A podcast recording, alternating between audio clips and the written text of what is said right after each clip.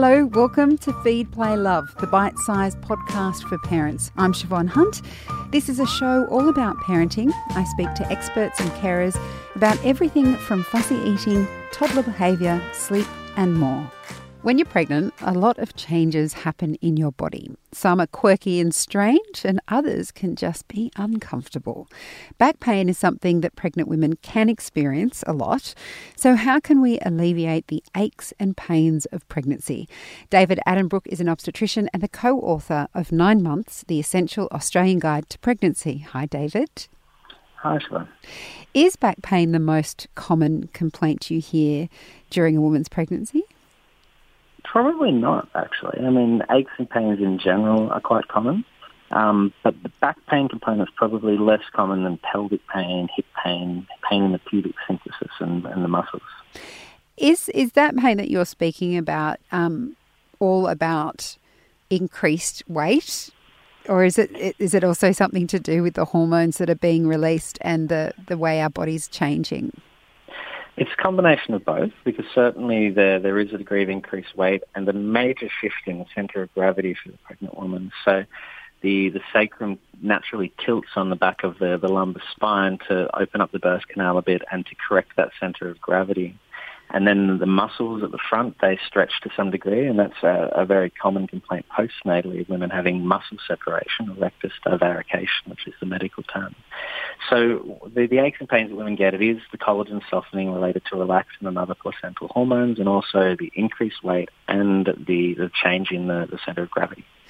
Is there any way of preventing that kind of pain? I guess you've just got to be a bit careful when you're pregnant and then know that you have softer collagen and laxity. I think having a degree of good good muscle tone to begin with in the pregnancy certainly helps. I think women who are, who are fit and have a good body weight tend to have less of a concern than, than other women. But there's a lot of genetics um, in the baby that you have zero control over. You know, 50% of that baby's genes are from the dad. And some women with small frames will unfortunately have big babies and that will have more of a bearing on, on how they carry and how they feel.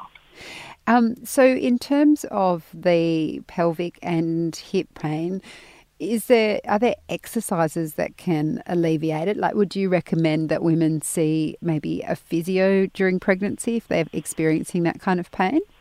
Certainly. A physiotherapist would usually be the first port of call for, for someone who is struggling with, with doing their day-to-day activities to do with that sort of pain. And they will often recommend types of movements to avoid strain on the muscles and the joints that are affected and things that can help to stretch and relax those muscles. So physiotherapist would be my first port of call for sure. I think I remember seeing some kind of belt you could wear as well to try and hold everything in. Is that something you would recommend?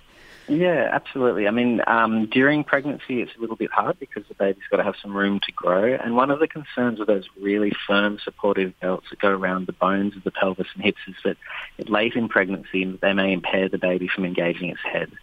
So the, the really tight Velcro ones that you put around the side of the hips and over the bone, just have a talk to the, doctor at the end of the pregnancy because if that is actively keeping the baby from engaging its head, it may be uh, detrimental. You can get a softer support that I call it the t- tummy sock. It's a bit like those elastic things you put around a sprained ankle and it can go around the whole abdomen and just give a more gentle support for the muscles. So they're probably a little bit more useful uh, before the baby's born.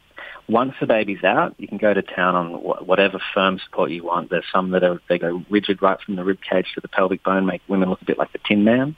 or I'll, I'll often suggest going to a lingerie store and, and getting like a nice corset, not one of those ridiculous tie-up ones, like an elasticy one that's sort of easy to put on, and that might be a bit easier to hide under clothes and be a bit more subtle. And is it likely that um, it seems to in, it seems to indicate from what you just said that those pains may not go away once you've had the baby. If you are experiencing that kind of pain before giving birth, is it something that you're likely to have to deal with after you've had the baby? Yeah, everyone everyone heals a bit differently afterwards, but yeah, certainly people who've had a bit of a rougher time with the muscles and ligaments that may persist.